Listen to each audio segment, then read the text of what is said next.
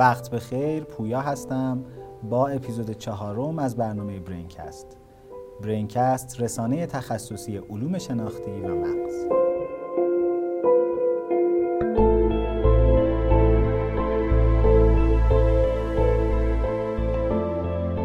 از نگاه کارآفرین موفق و یه منتور حرفه‌ای کسب و کار علوم شناختی چه چیزی رو به سازمان ها حالا اون دنیای توانمندسازی منابع انسانی رو گفتی. ولی چند تا مثال های عملیاتی مثلا الان یه سری کلید واژه هایی مثل neuro leadership مثل neuro marketing اینا خیلی باب شده. عملیاتی تجربه هایی که خودت داشتی و اینکه چه ارزش افزوده اضافه کرده به کسب و کار بهم میگی؟ حتما.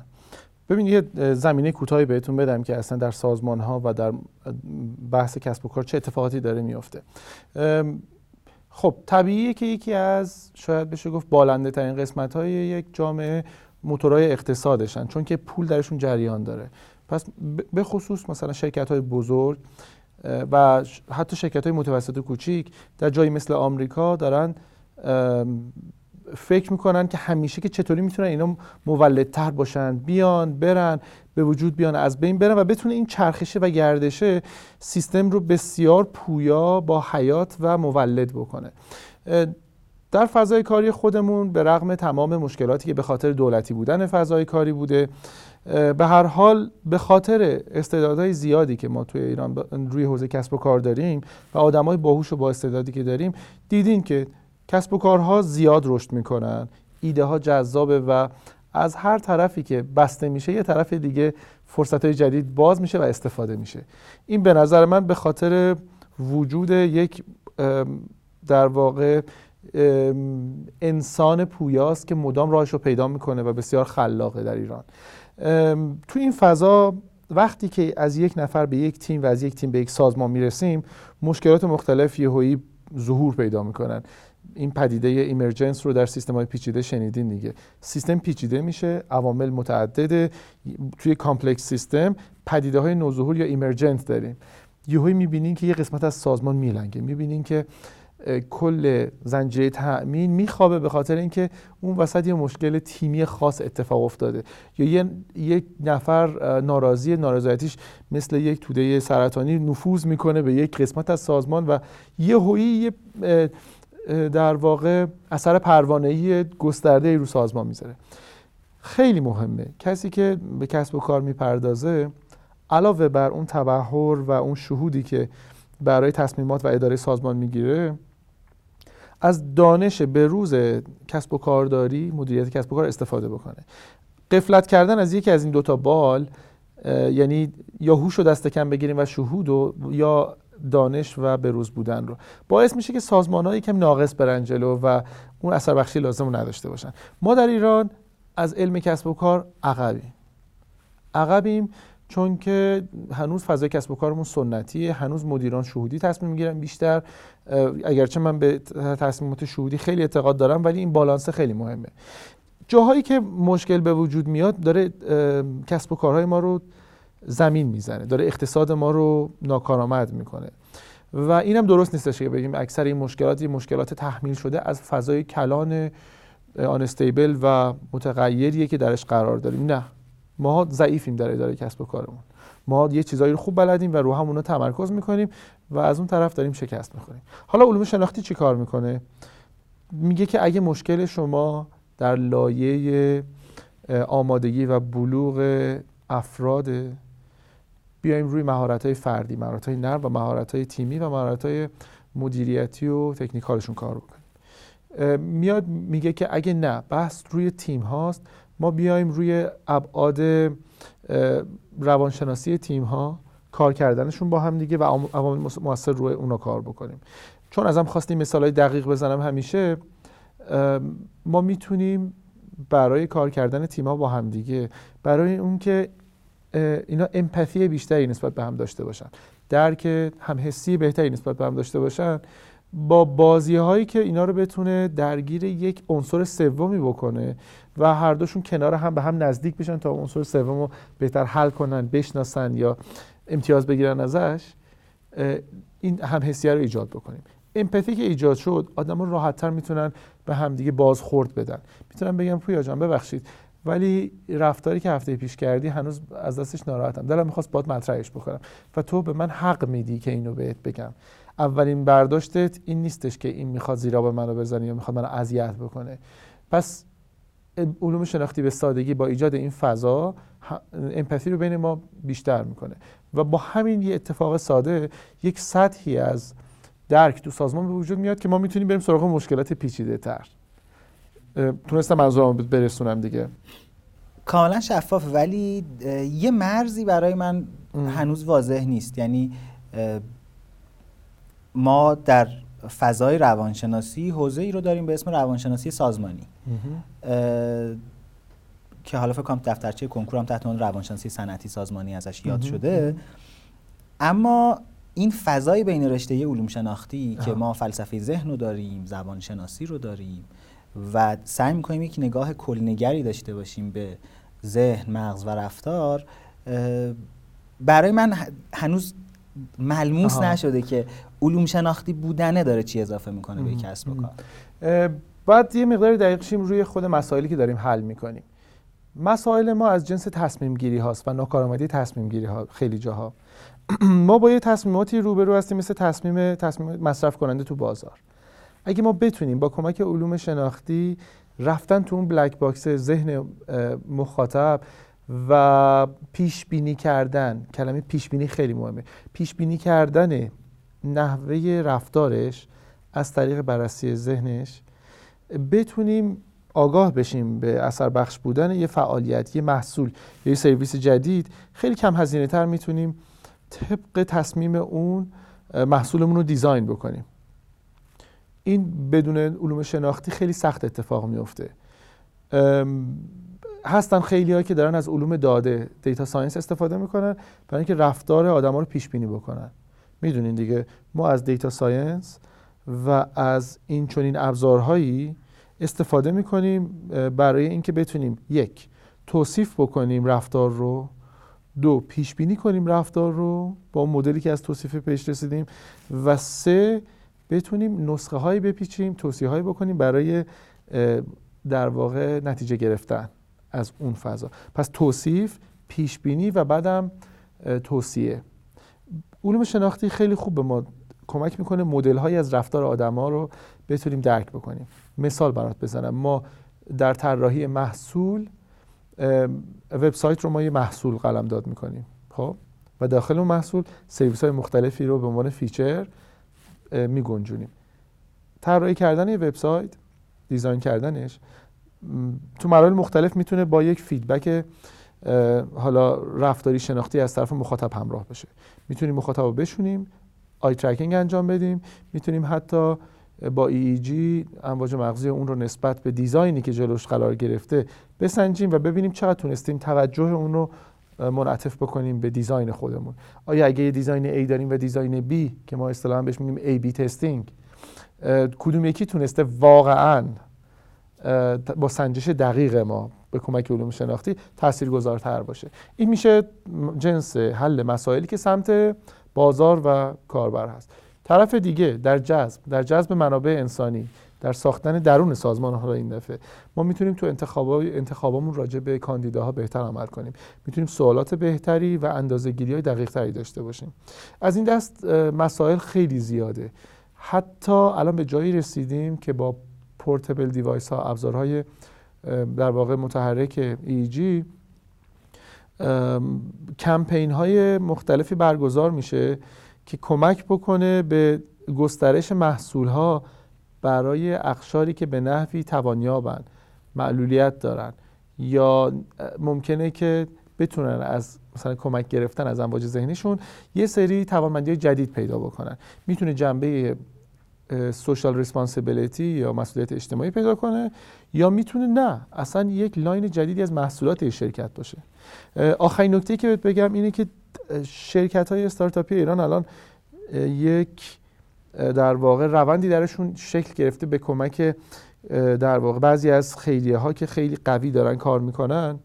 مثل حالا مثال خیریه رد و من از نزدیک می‌شناسم که بیان محصول خودشون وبسایت خودشون رو برای نابینایان دسترسی پذیرتر بکنن.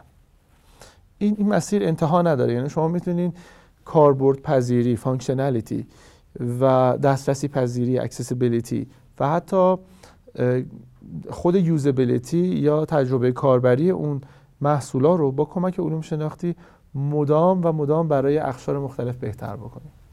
چیزی که برای من خیلی جالب بود توی صحبت های شما یکی این بحث که علوم شناختی توی دقیق تر و بهتر و بهینه تر مدل کردن خیلی می‌تونه ما کمک کنه. دقیقا. و یکی هم در تعریف مسائل. این خیلی برای من اون حسی که آدم یه لذتی می‌بره یه چراغی توی ذهنش روشن میشه. آره. دقیقا الان من این تجربه رو داشتم که ما اگه بتونیم مسائلمون رو به واسطه علوم شناختی دقیق تر تعریفش کنیم بخش عمده ای از مسیر رو رفتیم. می‌دونی مسئله الان مسئله من و تو اینجا چی خواهد شد؟ اینکه چطوری می‌تونیم در یه اسکیل بزرگتری در یه مقیاس بزرگتری از این کاربردها استفاده بکنیم. و این اتفاق نخواهد افتاد. چون ما همیشه منتظر مؤسساتیم منتظر دانشگاه هاییم منتظر وزارت خونه ها و معاونت علمی ها هستیم. در صورتی که همینطوری که تو تو کارهای من دیدی من تلاشم اینه که از جمع آدما در پایین ترین هرم قدرت یعنی در فضایی مثل خودمون آدما با همدیگه جمعهایی رو تشکیل بدن. ما اصطلاحا بهش میگیم کامیونیتی بیلدینگ و اینا بتونن حول یه چیز متمرکز شن و یه تجربه بسازن. تجربه بسازن و این توانمندی پیاده کردن این فعالیت ها رو بسیار زیاد می‌کنه کامیونیتی بیلدینگ و یه چیزی که اون موقعی که حالا ما تو پژوهش کرده بودیم شاید کمی ناراحتمون کردیم بود که این توانمندی های شناختی که همه ما می‌دونیم داره توسعه پیدا می‌کنه توی روابط اجتماعی چقدر تو فرایند خود یادگیری رشته علوم شناختی کم بهش پرداخته میشه. یعنی ما فرآیند آموزشمون فردیه ارزیابیمون فردیه معاشرت هامون فردیه اون گروه تجربه گروهی زیستن و اون ابعاد اجتماعی معاشرت کردن. اتفاق نمیفته باد موافقم ولی به هر حال می‌دونیم ما سالهاست داریم راجع به ناکارآمدی سیستم آموزشیمون. از در واقع زیر سن K12 یعنی بچه های زیر دبستان تا خود K12 یعنی از پیش دبستانی تا خود در واقع انتهای متوسطه و دیگه آموزش عالی هم که جدا داریم ابراز نارضایتی می‌کنیم. واقعیت اینه که کیفیت آموزشی که ما حتی توی دانشگاه ها دانشگاه شریف دیدم من توی پژوهشکده علوم شناختی دیدم همه قابل نقده و حقیقتا ناراحت کننده است. اما کاری که ما می‌کنیم و حداقل من دارم این می‌کنم اینه که دیگه فراموشش کردم. کلا گذاشتمش کنار. بچه ها خیلی وقتا دور هم جمع میشن میگن بریم یه نقدی بکنیم یه در خواهشی بکنیم اعتراضی بکنیم. تا یه جایی ما این کارا رو می‌کنیم ولی از این جایی به بعد میگم که اصل کار خودمونی کامیونیتی هایی که می‌سازیم و اون اتفاقی که بعد از اون ساعت ها داره اتفاق میفته که اتفاقا قافلیم از این. این کامیونیتی ها می‌تونه منجر بشه به ایجاد فضای نوآوری. می‌تونه برای آدما تبدیل بشه به یک کسب سری کسب و کار جدید و ما که معتقدیم هر کاری باید یک خروجی قابل رشدی داشته باشه و کسب و کار و پول درآوردن واقعا یک معیاری از رشد نه لزوما یک سوء استفاده از علم. باید کمک بکنیم که این تفکر رو جا بندازیم. کامیونیتی ها جمع های مختلفی حول مسائل مختلف علوم شناختی را بندازیم و فضاهایی که مثل شتاب دهندهایی که می‌شناسی سعی کردن بهش برسن این کار اثر بخشتر انجام بدیم. و وضعیت اکوسیستم نوآوری و فضای استارتاپی تو حوزه علوم شناختی چطوری الان؟ ببین یک الان که تو حوزه علوم شناختی تلاشا خیلی پراکنده است. یعنی افرادی بودند از اون پرسونایی که کار استارتاپی می‌کردن یه کار نوآوری دوست داشتن گفتن خب میشه رفت توی فضای علوم شناختی هم از این کارها کرد. نه اینکه افرادی بودن که با دغدغه استفاده از علوم شناختی دنبال تاثیر میگشتن و گفتن میشه استارتاپ های علوم شناختی هم داشت. پس خیلی مهمه که ما الگوهای رشد استارتاپ هامونو از اون اکوسیستم سابق که خیلی ایراد داشت خیلی درش ممکنه جایی شفافیت و صداقت کم بود نگیریم. ما باید فعالانه اکتیو برای این فضای نوآوری برنامه داشته باشیم نیت خوب توش در واقع به کار ببریم و از نیت آدمای مختلف توی اکوسیستم به قول معروف بازیگرا پلیرهای مختلف استفاده بکنیم. و این نیاز داره که یه, یه سری اکتور بازیگر خیلی فعال و علاقه من تو این حوزه ورود پیدا بکنن. یه کمی به نظرم اگه سیاست گذاری هامون به سمتی باشه که آدما متوجهش بشن تأثیرش رو بفهمن داریم آدمای مورد نیاز و بازیگرای مورد نیاز و اگر بخوایم در مورد حوزه هایی که اصلا بچه های علوم شناختی می‌تونن توش یه استارتاپ راه بندازن صحبت کنیم مثلا توی صحبتاتون درباره حوزه توانبخشی صحبت کردین که میشه محصول و خدماتی رو ارائه کرد. چه حوزه هایی این ظرفیت رو دارن؟ ببین خودش یه سخنرانی شاید مثلا دو سه ساعت هست که بشه این زمین ها رو باز کرد که من تو بعضی جاها مثل مثلا journal club های بچه های neuroscience دانشگاه ایران صحبت کردم توی کلینیک صحبت کردم یا تو کنگره neuroscience. ولی کلی بخوام بهتون یه مدل ذهنی بدم ما یه دسته مسئله داریم یه دسته راه حل داریم. مسائل از کجا میاد؟ از market میاد. یعنی اونجا دیگه باید علوم شناختی رو چند لحظه بذاری کنار و خودتو از comfort zone ت از ناحیه آرامش خودت جدا کنی و جرأت بکنی بری در دل بازار و آدما رو ببینی. هر کی چه مشکلاتی داره مشکلات رو چجوری دسته‌بندی می‌کنیم؟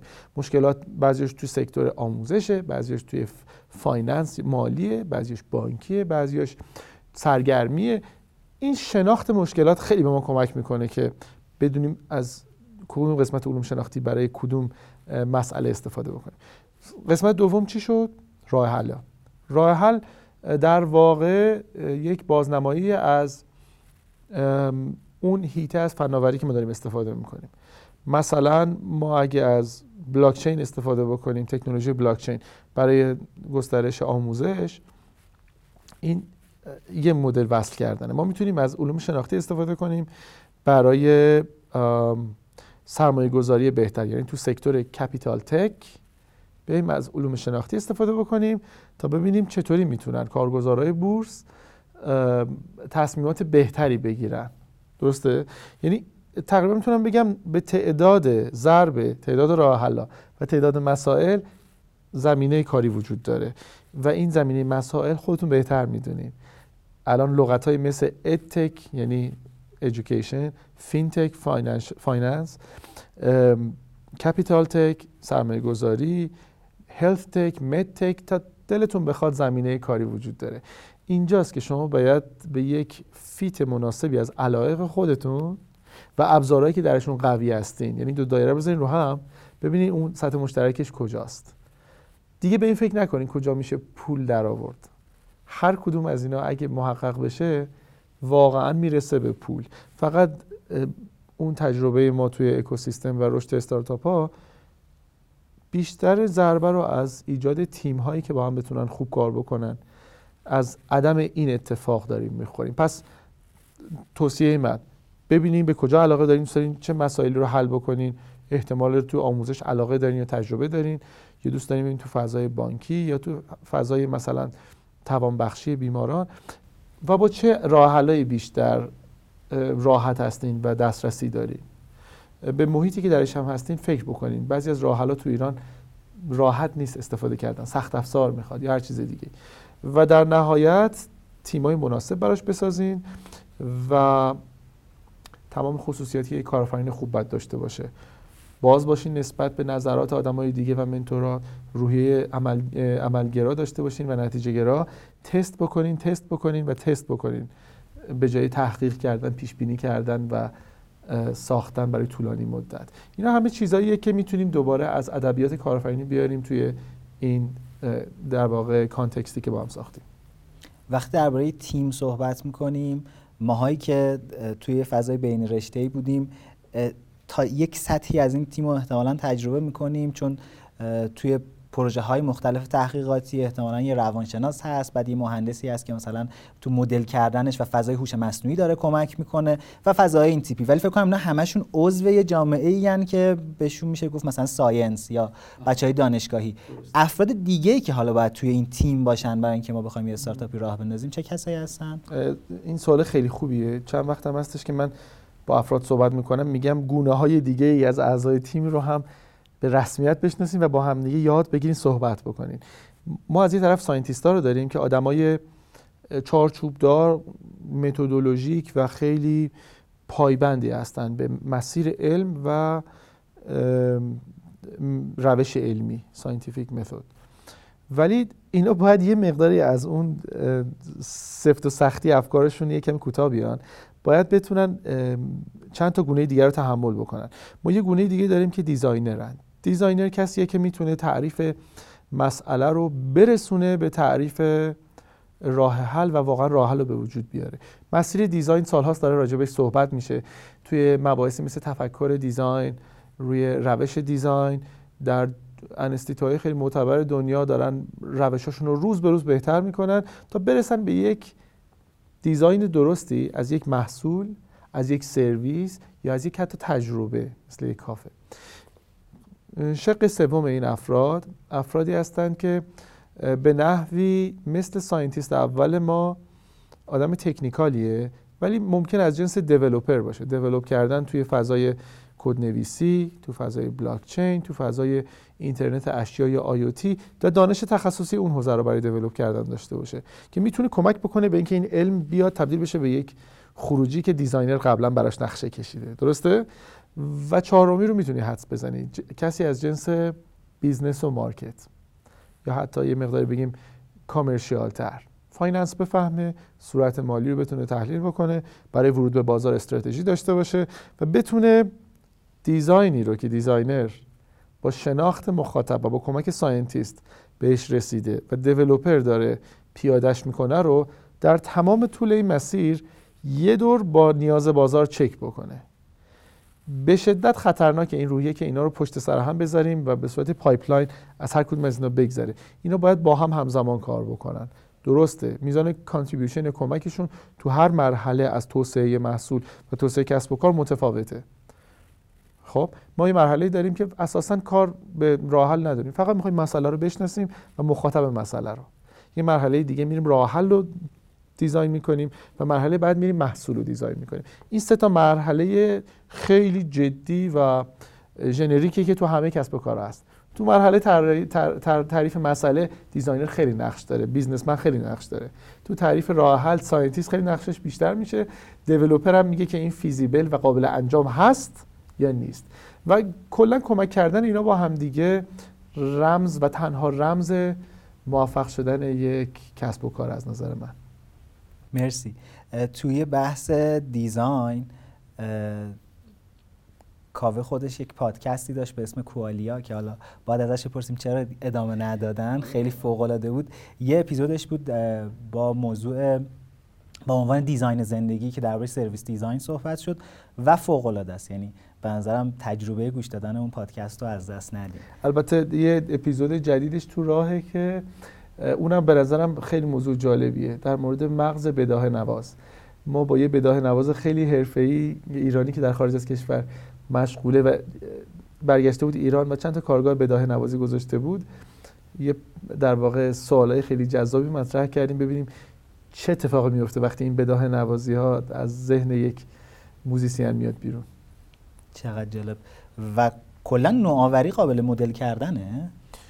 از اون سوال فلسفی خیلی جذاب پرسیدی. چون شما نوآوری رو زندگی کردید بله. و اینو تبدیلش کردید به پول. این کاملا درباره پدیده ابجکتیو صحبت نه خیلی سال خوبیه. ببین تجربه من نوآوری مثل خیلی از هیته های جذاب علم مدیریت یک سری اصولی داره. که قابل مدل کردنه. یعنی شما می‌تونی بگی که یک سازمان یکی از چهار تا هدف زیر رو واسه نوآوری داره. یا می‌خواد که قیافه سازمانش جوانتر بشه یا می‌خواد که برند سازمانش برای مخاطب بیرون نوآورتر بشه یا می‌خواد مسئله حل بکنه یا می‌خواد که بره به بازارهای جدید برسه. این یه مدله مدل ذهنیه که شما واسه تعریف مسیر درست از سازمانه داری پس قابل مدل کردنه. ولی اینکه تو یک سری از این استیج های توسعه در واقع سرویس محصول یا کسب و کار باید کاملا واگرا باشی باید کاملا این کلاف سردرگم رو بهش مجال بدی. آره مدل اونجا خیلی شهودی میشه خیلی باید در لحظه خلاقیت اتفاق بیفته. می‌دونی؟ اینا در دل همه. یه چارچوب کلی با یک سری فرایندهای ساختار نیافته. بی ساختار در درون اون چارچوب کلی. پس احتمالا یکی از حوزه هایی که بچه های علوم شناختی می‌تونن توی فضای کسب و کار اون خلق ارزش رو تجربه کنن اینه که این معلفه ها رو یکم شفافترش کنن. اون همبسته هایی که می‌تونه باعث بشه توی محیط این مدل هایی که حالا اون چراغ روشن میشه تو ذهن افراد سازمان یا خلاقانه تر زیست می‌کنن و براشون اون بستر رو ایجاد دقیقا. چطوری می‌تونیم فضای کار افراد رو نوآورتر بکنیم؟ چطوری می‌تونیم خروجی نوآوری رو ارتقا بدیم تو سازمان های خیلی نکته خوبی رو گفتی. فکر می‌کنم خیلی جا داره که راجبش بحث بشه بهش پرداخته بشه. خیلی ممنونم ازت کاوه. باعث افتخار بود برای من. امیدوارم که این ویدیوکست بهونه ای بشه برای اینکه اون کامیونیتی بیلدینگی که از خودت یاد گرفتم الان تو فضای علوم شناختی بتونه اتفاق بیفته. به نظرم تیم سازی خیلی کار سختیه. یعنی توی کارگاهی رفته بودیم تو حوزه ایده پردازی بعد یه کاراکتری داشت یک فیلم کوتاهی میساخت می‌رفت با همه مصاحبه می‌کرد می‌گفت به نظر ایده مهمتره یا عمل. بعد از هر کی پرسیدن گفتن تیم. تیم خیلی مهمه. و این تیم سازیه واقعا اینکه چطوری می‌تونه اتفاق بیفته با همه چالش های فرهنگی و مدل های مختلف و حتی بدبینی های اجتماعی که آروم وجود داره و ماهایی که انقدر فردگرا تربیت شدیم اما حوزه هم تازه انقدر دسترسی بهش سخته یه حوزه بین رشته‌ای مثل خود علوم شناختی و ما می‌خوایم یه business ی خلق کنیم. که توی اون business بین رشته می‌خوایم تیمی هم کار بکنیم نمی‌دونم واقعا شتاب دهنده ها این ظرفیت رو دارن که به ما کمک کنن و ما این تیم ها رو بسازیم. ولی امیدوارم معاشرت با شما این کمک رو بتونه ما بکنه که تیم سازی رو یاد بگیریم و فرصت تیم سازی رو انشالله. واقعا من فکر می‌کنم تنها راه حل ما اینه که چون ما فقط خودمون هستیم. ما نمی‌تونیم انتظاری از نهادی قانون گذاری کسی داشته باشیم و نه خیلی ارسیه سنگینی به دستمون رسیده واسه اینکه روش بسازیم. آره ما خودمون هستیم باید از هر فضایی استفاده بکنیم و نقدای به نظرم بیکار کرد رو تکرار نکنیم. این که ما بگیم که نه حتما اینجا کار نمی‌کنه یا حتما این, این فضا جواب نمیده به عنوان یک فضای نوآوری شتاب دهنده هر چیز دیگه کامیونیتی اینا ناشی از متاسفانه آموختهای بعدی که بهمون رسیده. همه دنبال این بودن که اول نقاط قابل بهبود یا نقاط ضعف افراد دیگر رو هی برجسته بکنن. توی آکادمی اینو می‌بینی دیگه. ما استادایی که بتونیم دید مثبت از توشون بکشونیم بیرون واقعا کم شده تعدادشون. خیلی اون امید و نگاه مثبت رو خودشون از دست دادن ولی هستن. باید دور اونا کامیونیتی بسازیم. باید با آدمایی کار بکنیم که لذت می‌برن از توانمند کردن آدما و ایجاد کردن فضای توانمندی. این دومیه به نظر من خیلی مهمتره. آدم ممکنه که خودش دانشش از صد چهل باشه ولی کل چهل رو در اختیار بقیه بذاره و با بقیه بشه شست ولی خیلی ها هستن که دانششون مثلا ممکنه هفتاد یا هشتاد باشه ولی به اندازه ده بیست نمی‌تونی ازشون آیده این کامیونیتی بکنی. من دلم می‌خواد که حالا که بحثمون داره تموم میشه بخوام که ما از رو دست بزرگترایمون در واقع مشقمون رو ادامه بدیم که خیلی متعهدن به مسئله رشد دادن همدیگه. خیلی اختلافاتشون با همدیگه کمه و دو دستگی و چند دستگی ندارن. از اونا یاد بگیریم و بین خودمون که بچه های این اکوسیستم هستیم هسته های یک کامیونیتی های خوبی رو ایجاد بکنیم و قافل نشیم که هیچ چیزی یه شبه تو این اکوسیستم اتفاق نمیفته باید زمان بدیم یاد بگیریم بفهمیم که بلد نیستیم و اون پارامتری که ما در مورد کارآفرینای خوب همیشه بین خودمون میگیم کوچبلیتیه چقدر طرف اوپن باز نسبت به اینکه کوچ بهش حرف بزنه و بپذیره یا نه؟ چقدر همیشه اینجوری وایساده با گارد که همیشه همه چی رو توجیه کنه و دلیل بیاره کوچبل باشیم اوپن باشیم و فروتنانه بپذیریم همه چی رو. اگه اینجوری بریم جلو امیدوارم با وجود همچین اتفاقاتی همچین برنامه‌ای و همچین کامیونیتی حداقل درون خودمون اتفاقای خوبی بیفته. نکته آخرم هم اینه که سوالایی که مطرح کردی و مسیری که رفتی جلو بسیار جذاب و لذت بخش بود برا من و واقعا امیدوارم که این برنامه که از تصوری که من داشتم بهتر شروع شده و داره قوی تر میره جلو بتونه بستر خوبی واسه تجربیات این کامیونیتی باشه. خیلی ممنون متشکرم. خیلی لطف کردید. باعث افتخار. وظیفه از. معاشرت